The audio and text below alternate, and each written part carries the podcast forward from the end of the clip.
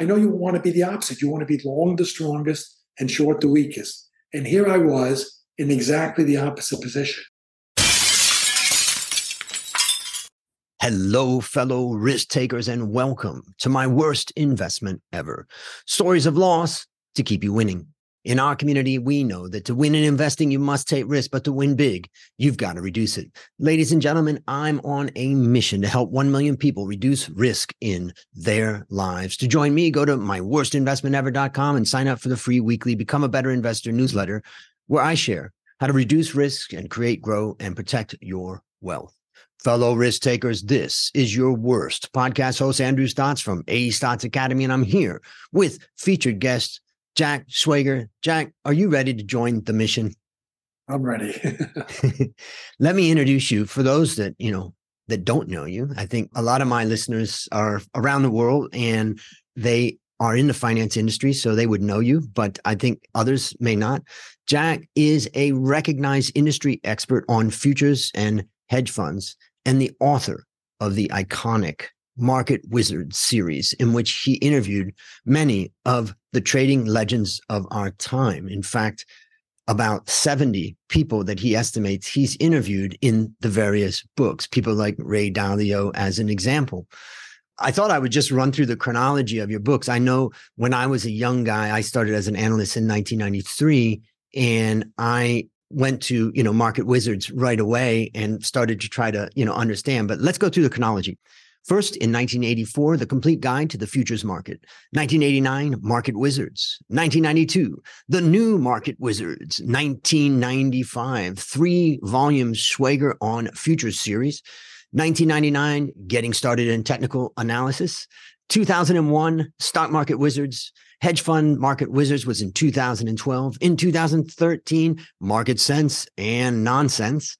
2014 little book of market wizards one which I would just listen to on Audible again before this interview. And I highly recommend that one, particularly for those that say, I don't have a lot of time. That's a great one that sums it up all. And then you've got an update to your futures market book, and that is a complete guide to the futures markets, which you updated in 2017, and unknown market wizards in 2020. Jack, you've been busy. Tell us about the unique value that you're bringing to this wonderful world. Well, I guess it, just from feedback I've had, it's being a conduit to some of the great financial uh, minds and traders. And I've apparently done a good job in in relaying their their thoughts and their concepts and ideas and advice. And in fact, once I got to the later Market Wizard books, I, I almost found that virtually everyone I was interviewing had read the original Market Wizard books. And in many cases, those books were there were the catalyst for them getting into the industry. So I guess of my that if I have a unique contribution, it is being that conduit. And I'm curious, are you are you naturally a writer or are you naturally an interviewer or how do you how did you approach this? Yeah. I'd say the main skill in making the market wizards book, I, I consider myself a writer, probably foremost in, in a way, but I think editing is actually a super critical element, maybe maybe more important than the writing. Because my pure writing in, in the wizard books oh counts for maybe 20% of the text, the the intros and the summaries and the of chapters before and at the, at the end. But the heart of each chapter is the interview, and that those interviews get boiled down from from really, in many cases, very long conversations, in some cases over two days period. So I've had interviews where the tapes I was, or the discs I was listening to were as long as about 12, 13, 14 hours. And wow. that translates into a tremendous amount of, of material. Plus, when we speak, we are not literate. in other words, it sounds fine in conversation, but if you literally copy you know, every word for word, we all sound illiterate, with very rare exceptions. and so you really have to do just to get it coherent and grammatical and to avoid, you know, to, to finish run-on sent, you know, set incomplete sentences and to truncate run-on sentences and and to unify the same topic coming up 10 times in a conversation, there's really a tremendous amount of editing. So, you know, people often say you're a great interviewer, and I, I correct them. I say, I'm probably a great editor. I don't know about the interview part because the interview is 2% of the work, the editing and the writing is 98%. Yeah, and I guess your your subjects really appreciate that because they may be flowing in their expression of their ideas, but to have someone that really kind of structures that brings, you know, brings a lot more clarity to what they're saying. Yeah, if I do my job well, they don't necessarily realize that. In other words, I'm trying to get as close to to what they're saying in their words, and so I, that's that's one of the objectives I have. You have another objective is making it, you know, read well and and be, you know, compelling and interesting. But if I do it right, they if you read a coherent version of what you said, they'll say, "Oh yeah, that's what I said." You know, that's. But in reality, it isn't. You know, so. It was an interesting. Give me an interesting example. That this has nothing to do with coherence, but one trader had a uh, was making a point, and he was he was talking about a psychological experiment, a famous psychological experiment had done about how we misremember things, right? And it was a very it's a good example, but I kind of knew of the study, and I think he had the right concept and was about right, but I thought certain elements weren't right. So I actually went back, got the study, and I edited his his interview to correct the mistakes that he had made because he was trying to quote it exactly. But so that's an example. But he I'm sure he never knew that that they were corrected. That that was you know that's an example. Anyway. That's a good one. And you know how I came up with this podcast, my worst investment ever, was I was walking at the park here in Bangkok.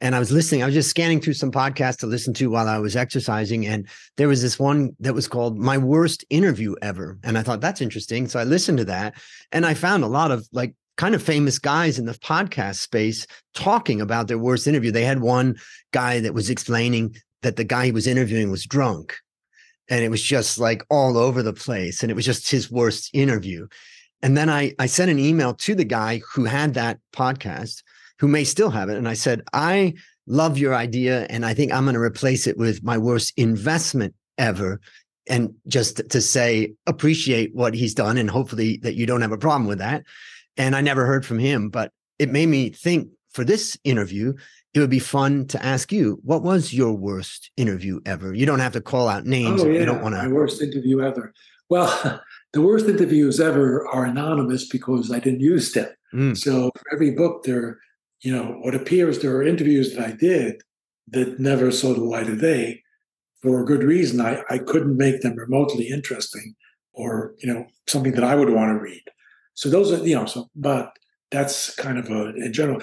Of the interviews that I did, there were I, there were two that I, well, the one that I would think is, was was the worst interview, and it was it was a fellow called Gary Bielfeldt, and I had this how I found Bielfeldt was the, was the following. I was a research director at the time and responsible for putting out or supervising after the market close summaries and stuff like that.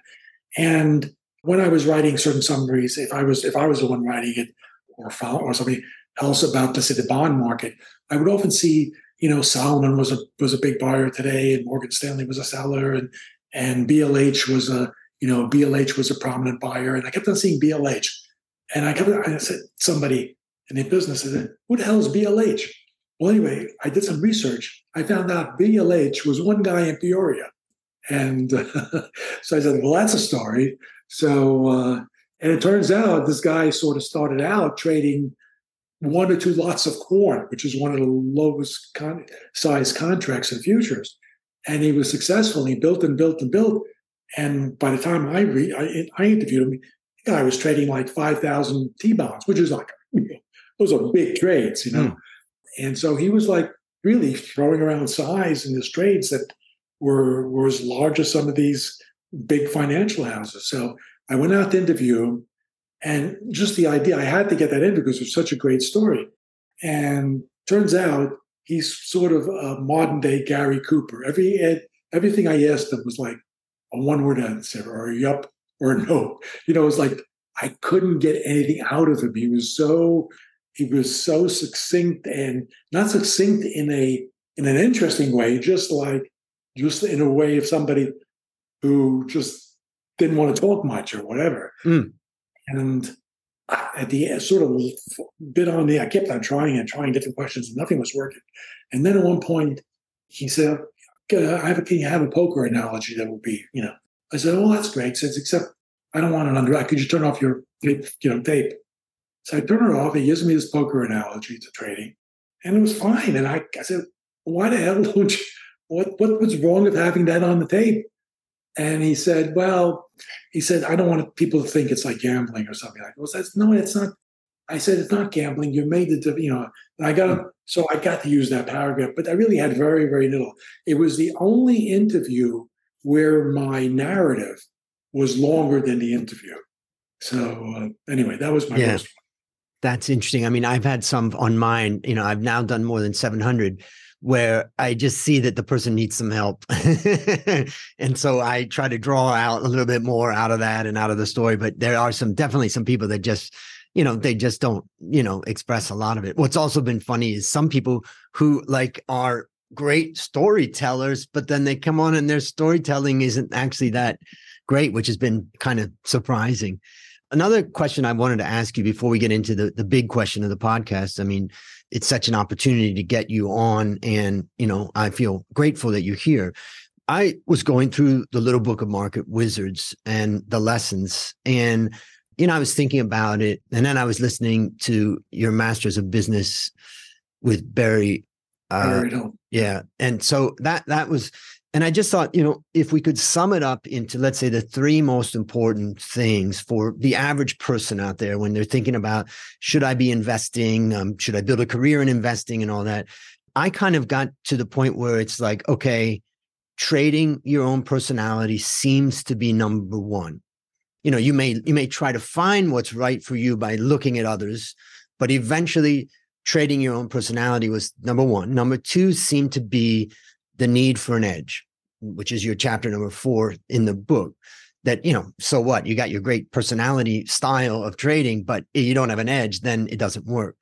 But then i was kind of i wasn't sure where to go for number three. Like you have the importance of hard work trading should be effortless you have risk management. I'm just curious what are those would yeah, those so, be the two and what would be the third or what yeah, would be the well, three number three or number three might be number one it would be risk management and most, particularly novices, but most people involved in trading and investing think it's all about finding a great methodology and putting on being brilliant and picking great trades and forecasting and all this all this nice colorful stuff.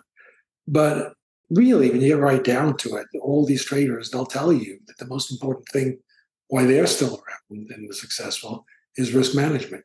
And in cases where they've blown risk management, you know, it, they've not survived. So, or in what's more common is in many of these traders, they didn't understand or appreciate or effective with risk management in their early career and had sometimes, in some cases, multiple wipeout failures. So I would say risk management is, definitely in the top three. It may be number one because to succeed, you have to stay in the game. And if mm. you don't have the risk management down, sooner or later, sooner or later, you're, you're going to wipe out. So I definitely would put that up there. And yeah, and I'm thinking like, you know, trading your own personality and getting an edge is kind of like a starting point. If you don't have those, risk management is kind of, yeah, it's, it's, yeah, it's, you know, you do. No, I'm saying, yep. yeah. So trading your own personality and having an edge are the components of, yep. of having an approach that there's some reason why you should you know why you should come out ahead. It's not just you're not just flipping coins or or you know I don't know uh, listening to people in the office and taking their ideas or whatever. Mm. Yep. So uh, that's so yeah. So that yeah, and one of the points I make in talks is is that you you you know risk management isn't enough. You you you can have the best risk management if you don't have an edge, you're not going to win. Example I use is you know roulette. They said you could ask you could ask hundred mathematicians what's my best betting strategy, in in roulette, you, you know, you go, you got ten thousand dollars, you want to you want to bet for the weekend. They'll all tell you. I mean, assuming you can't, the advice can't be you don't bet. If you have to bet, they'll all tell you you bet it all one time, red or black, odd or even and then win or lose, walk away. Those are your best odds because you don't have an edge. Mm-hmm. And so, ironically, if you don't have the edge, your best risk management is the exact 180 degree opposite of what we think of as risk management. Betting it all at once. I mean, you can't get further away from from reasonable risk management than betting everything on one trade. But if you don't have an edge, that is indeed your best strategy. Of course, a better strategy is not betting, but you know. I like to call my podcast the number one risk management podcast. Even, even though I'm not an expert on risk management and my topic isn't risk management, but when you listen to these episodes, you you realize like there's a lot that you know there's a lot of lessons that we can learn to avoid big mistakes. But I'm just curious, like how would you describe risk? I've listened, I've read what you've said, and I've, you know, read everything I possibly can in the world of finance. And and I work in the world of finance still to this day, investing. But I'm just curious, like, what is risk? And by the way, my mother's listening. So she's 85 and she doesn't know anything about finance. So you got to keep it simple. Okay. Well, basically, well, risk is, you know, academics talk about volatility and, you know, and all that. But in essence, common sense and most people will tell you risk is losing money. So the idea of risk management is to mitigate or limit losses in two, in two components. One, the maximum you could lose on any single trade or investment. And the other component is the maximum that you could lose in your whole portfolio.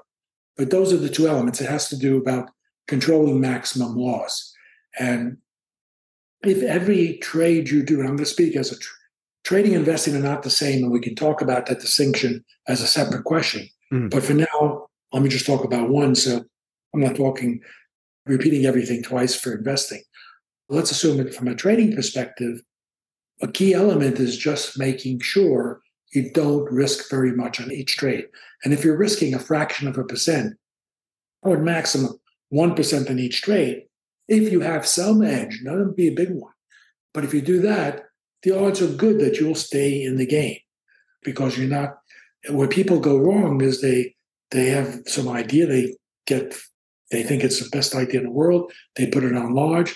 They'll think they'll get out if they start losing, but then they start rationalizing. Oh well, well this happened, but that's probably the bottom, and then the next thing's probably the bottom, and the next thing, and so on and so forth. So not unusual for people to kind of ride a single position into oblivion and wipe out their, you know, their account because they didn't limit the risk. But that's what it is. It's a matter mm. of controlling risk at the position size, at the position, sorry, position le- position level, and at the portfolio level. Great. That's a great description. And one last thing in relation to risk is that, you know, in the world of finance, we're kind of grasping at numbers to, to try to define what we're talking about. And we have things like maximum drawdown, we have things like standard deviation, we have things like Sortino ratio, or all of these different measures. Are they measures of risk? Are they measure and is a measure of volatility a measure of risk? Volatility is sometimes a, measure of risk. So it's a reasonable proxy sometimes, but at other times it's completely misleading. So when is it reasonable? Well, if, uh, for example, if you uh, if you double your position size, you'll double the volatility and you'll double the risk. So in that example, it is. And if you're if you're let's say if you're from now let's take an investing example. If you're investing in say your assets, a percentage you're investing in a stock market, you know the larger percentage you invest, you know the the more your risk is, and and you know, the larger the percentage, the bigger the volatility. So in those cases, it's correlated. Where it goes wrong is volatility measures both the variation on the upside as well as the downside. So people only think of risk in terms of the downside. But if you have a strategy that has a lot of upside of movement, that could tell you that it's risky. Now, I'll give you a perfect example. Uh, one trader I interviewed, who was one of the people actually that I found through Michael uh, Lewis's book, The Big Short, was one of the people who successfully made a fortune going short, you know, in these bonds that were these subprime bonds that were just completely ridiculously mispriced. But that trade basically had, you know, you could only lose a limited amount in that trade because there's, there's no reason for, for, for those bonds to go up. Mm. but you know you have to pay the interest, but but that was it. But if they were indeed bad, they could just go worthless. And so there was the opportunity. I think he made like eighty to one in that trade. Okay, and he was trading that it was going to go bad for the listeners. Yeah, he was, yeah, that, these, these he was trading they're going to go bad. So that they're downside, go, they're go worthless, right? So, and he took positions that profited from those bonds going worthless. And so I think he made something like some ridiculous amount, 80 to 1, some some crazy ratio of the amount he risked to the amount. But his record on that, let's say, and he, he that's the types of trades he looked for. So when he when he has a good month when he wins, he's got an enormous up. Could look highly volatile, but he's limiting his he's limited his risk. Or it could be a trade where he's buying an option, so he can only lose a premium. So if he's right and there's a big move, he'll get he'll get a very large gain. But if he's wrong, he just loses the premium. So in his case, he has lots of volatility, but he doesn't have a lot of risk. Take somebody else who likes sells options out of the money options. Mm. That type of strategy will be a money machine as long as the markets don't go up or down too much. Or even if they go up and down moderately, it'll continually make money.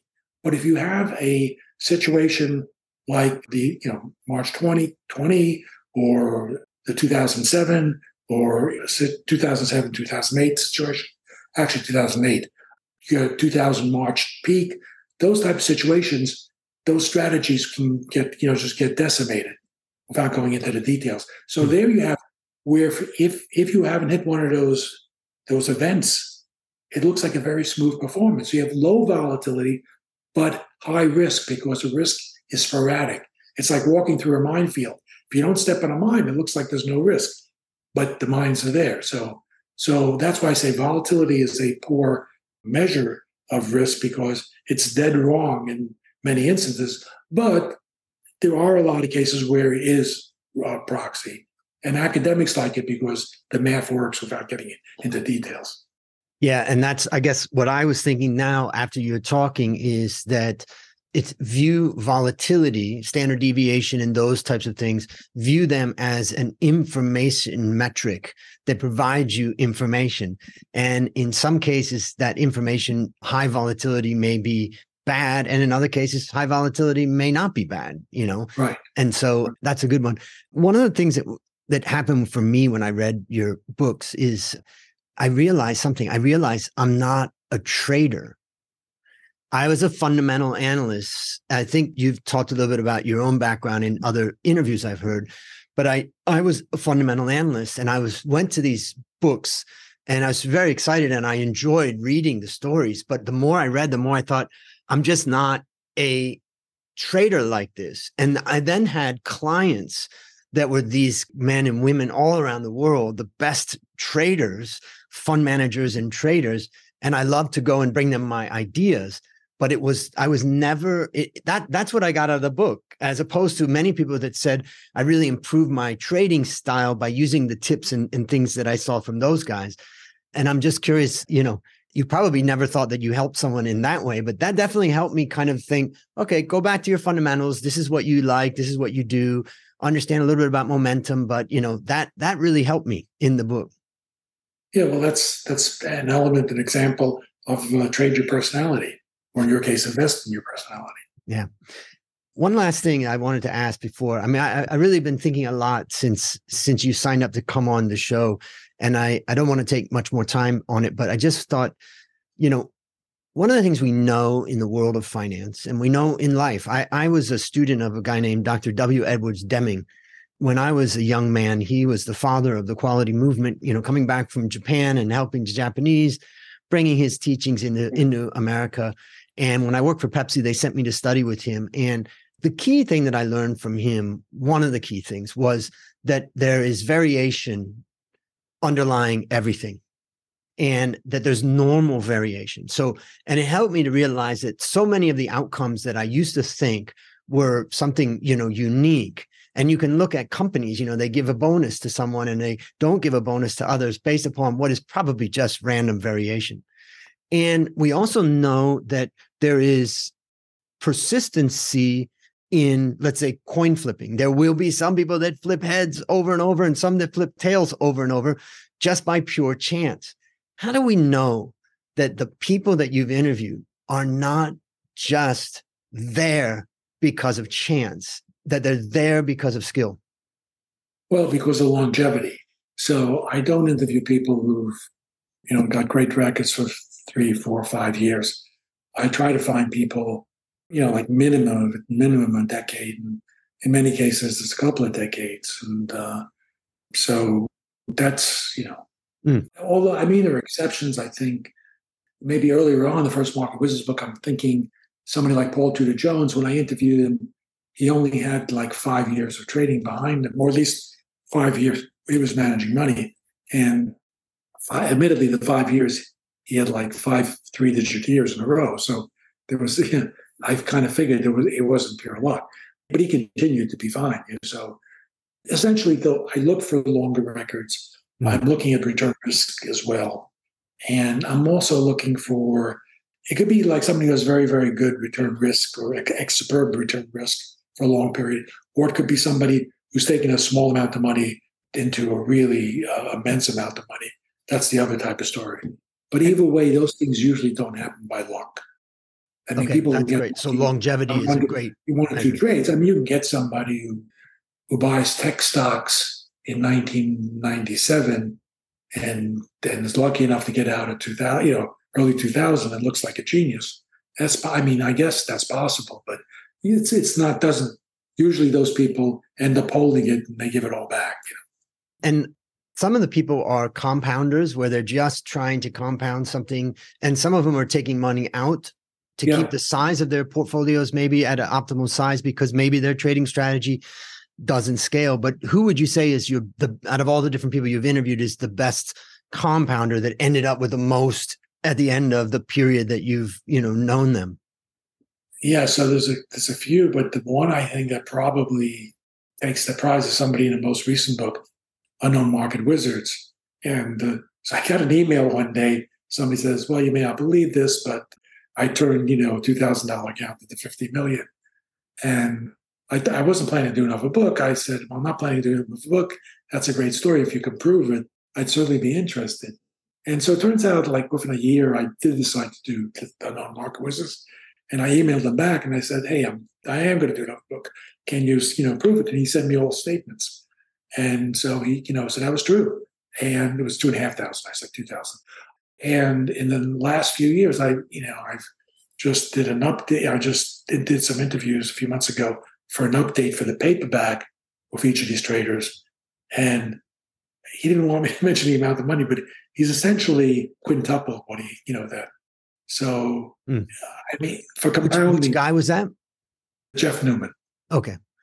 Yeah. Jeff. So Jeff Neumann. So in terms of compounding, I, I, I don't think anybody, you know, can get that high. I mean, there are people, I mean, people in the early books like like Michael Marcus started with a thirty thousand dollar account, and when I interviewed him, it built up to eighty million, and that's pretty good. but it's not two and a half thousand to two hundred fifty million. You know, so incredible. I think Jeff probably takes the, the cake. Mm. Well, I appreciate you taking the time to go through some of those things and giving us your insights. And they're valuable to my audience who really is here to hear a story ultimately and your story. And so now it's time to share your worst investment ever. And as I always say, since nobody goes into their worst investment thinking it will be, tell us a bit about the circumstances leading up to it and then tell us your story. So ironically, this my the worst trade, at least the worst one I can remember, the one that sticks out in my mind, and also one that has a lesson actually started out as, an, as a great trade initially. So I remember in late 2008, the world was falling apart. And I thought to myself, I've seen this before. You know, this is like one of those panics you, I think it was a Rothschild who said, you know, you wait to buy until the, you know, the roar of the cannons are outside the city. So I, looked at certain things. I looked at like the FXI, which is a Chinese ETF, and it was down like 75%. And the XLE, which are the, the, the metals, the metals index, and it was down like around 70, 80%. And I thought, well, things like I said, well, China is still, it's still an emerging market that's growing rapidly. Every reason why it'll still, you know, grow. It's not, you know, it's got to come back somewhat. I mean, if you buy it when it's down 75%, what, how much can you lose here? And the same thing with like metals. I said, metals, you need you know, metals are needed for, you know, to just needed for everything, right? So they're, gonna, they're not going to go away in use. And so the market's going through a panic here and everything's getting sold. But these are things that you can sort of bank on that sooner or later it'll come back. I don't know how long. So what I decided to do was to buy out of the money leaps, you know, calls as far out as I could, a couple of years, on the assumption that the longer the time, the more they were likely to come back. And I bought them out of the money, so they were pretty cheap on so, the Chinese market. Yeah, well, the the ETFs on the uh, the yep. ETFs on the Chinese market, ETFs on metals. There were some others, you know, but so those are the big ones. The big one was the the FXI and the the metal. So anyway, so several years later, I still had that position. You know, the calls had gone. I mean, they were out of money, but they were way in the money by the time you know by the time they were getting any close to expiration. I think I might even have rolled them a year forward, you know, on the leaps. But anyway, so then I had that position, and I should have I could have just taken profits, but at the same time, everything else had been rallying too. And in particular, the XRT, which is a retail index, and the uh, NASDAQ had the largest rallies. And I thought they were probably a bit more dud. So I got I got a little too smart by half. And instead of just taking what were really sizable profits in those positions, and th- that was probably one of the best trades I ever did, I instead said, well, I'll sell I'll hedge myself by selling the XRT, which is the retail ETF, and the NASDAQ ETF. And so I had that. So I was essentially, I essentially put myself in a, in a spread position where I was short NASDAQ and the retail index, and I was still long, you know, FXI. One day, and this is the, this I'll never forget, one day the FXI goes down 2%, which is a fair size move for the FXI. Mm but the XRT goes up 2%, same day. So what I'm when I'm long goes down 2%, when I'm short goes up 2%. So I got a 4% loss on position in a single day. Now I knew this is why it's such a bad trade. I know you want to be the opposite. You want to be long the strongest and short the weakest. And here I was in exactly the opposite position. But that's why this is a mistake. I mean, I knew it. So the mistake is instead of just getting, you know, I should have covered. I mean, I knew I should have covered. But I said, well, this 4% in one day is ridiculous for the spread. I'll get out, but, you know, it'll probably come back in a little bit. Well, it didn't. it kept on widening and widening. And after a couple of weeks, I said, I just got it. I got it. So I ended up giving back, well, not all my profits, but but a much larger chunk than I should have. And if I just had gotten out on the first day, I would have retained the lion's portion of it. As it was, I gave back way too much. So the mistake was staying in a position where I was, like I said, long the weakest and short the strongest. And also, just in a more general sense, staying in a position, you know, staying in a position where I knew it was bad, you know, trying to wait for a better spot. Yeah. So, mm-hmm. so the mistake was not the the mistake wasn't so much that I instead of getting out of the FXI, I hedged it because okay, I thought I thought those were more overdone. I would maybe pick up some of the spread.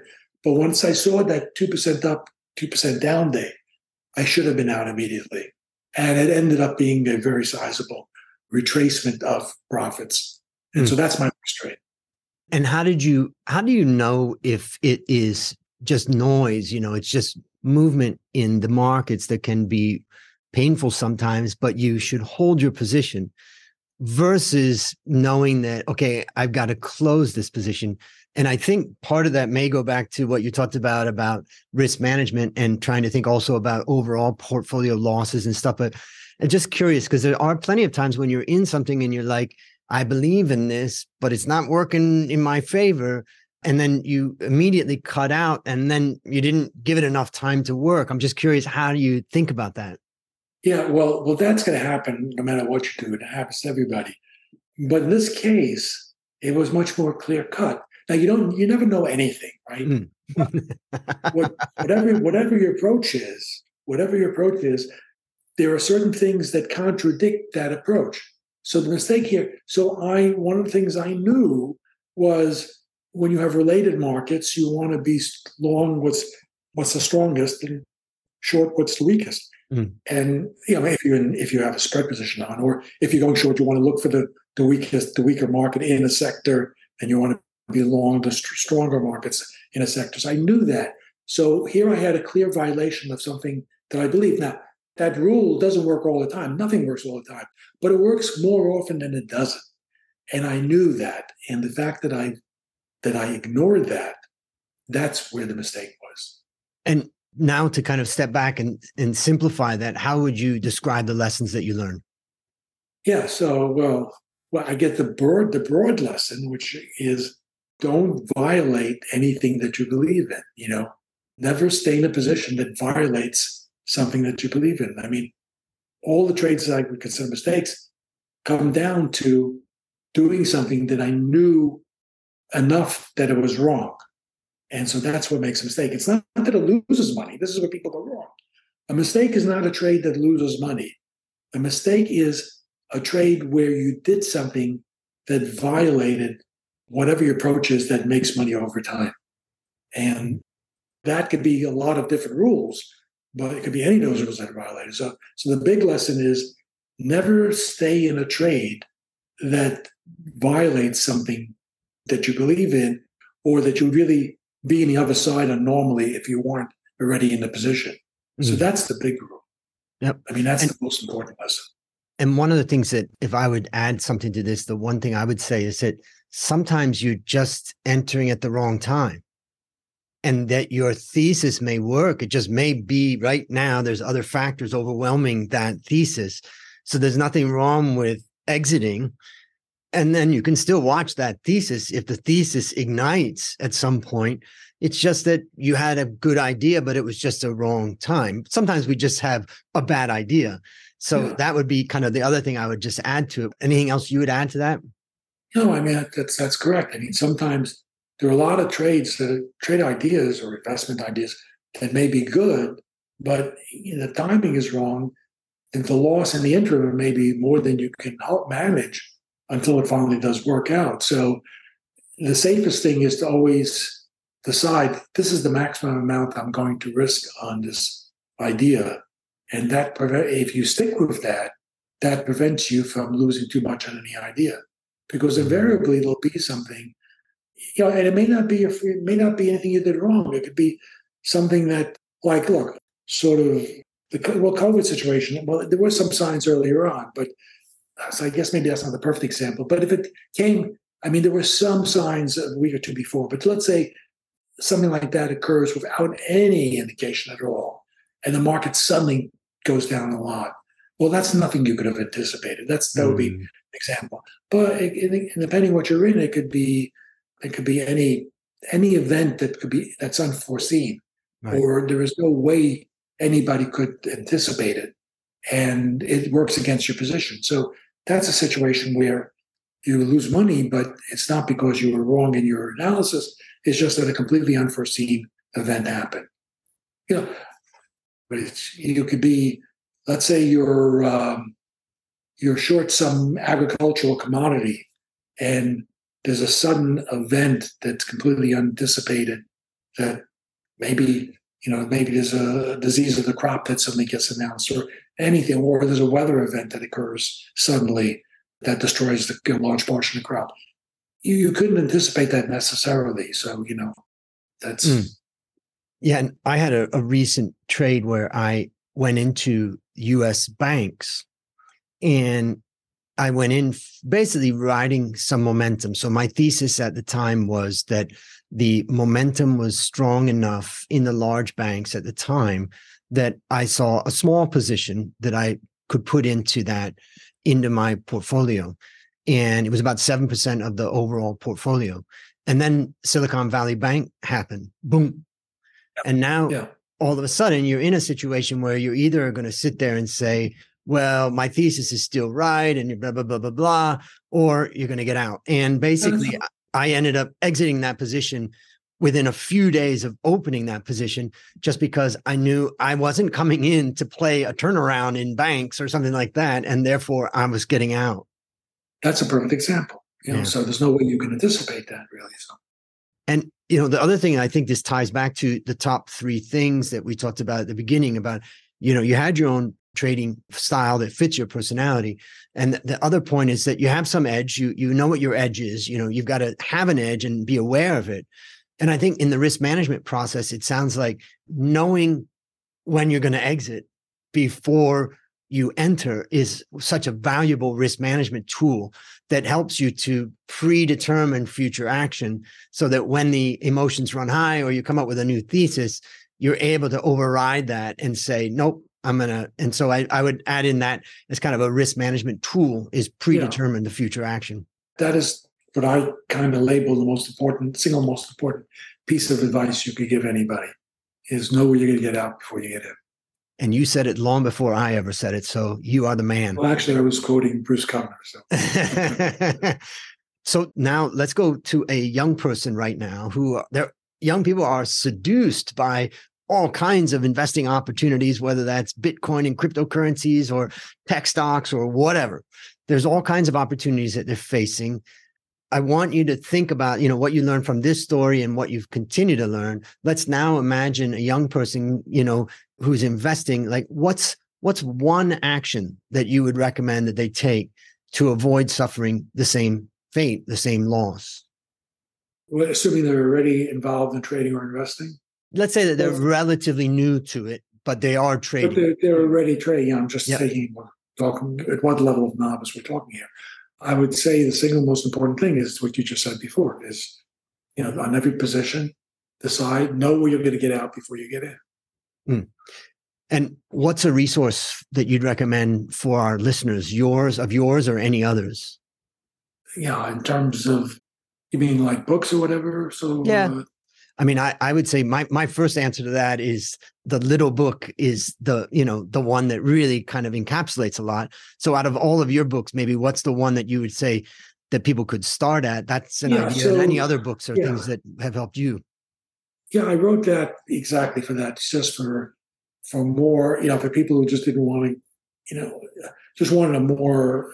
I guess it's the most layman of the books of, of the books. It's and it's not, although it's a Market Wizards book, it isn't a Market Wizards book because it's not the interview style type of thing.